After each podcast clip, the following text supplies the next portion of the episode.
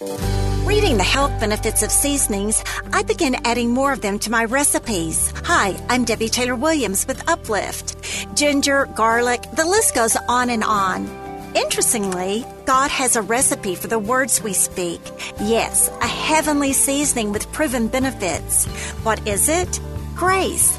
Colossians 4 6 says, Let your speech always be with grace as though seasoned with salt, so that you will know how you should respond to each person.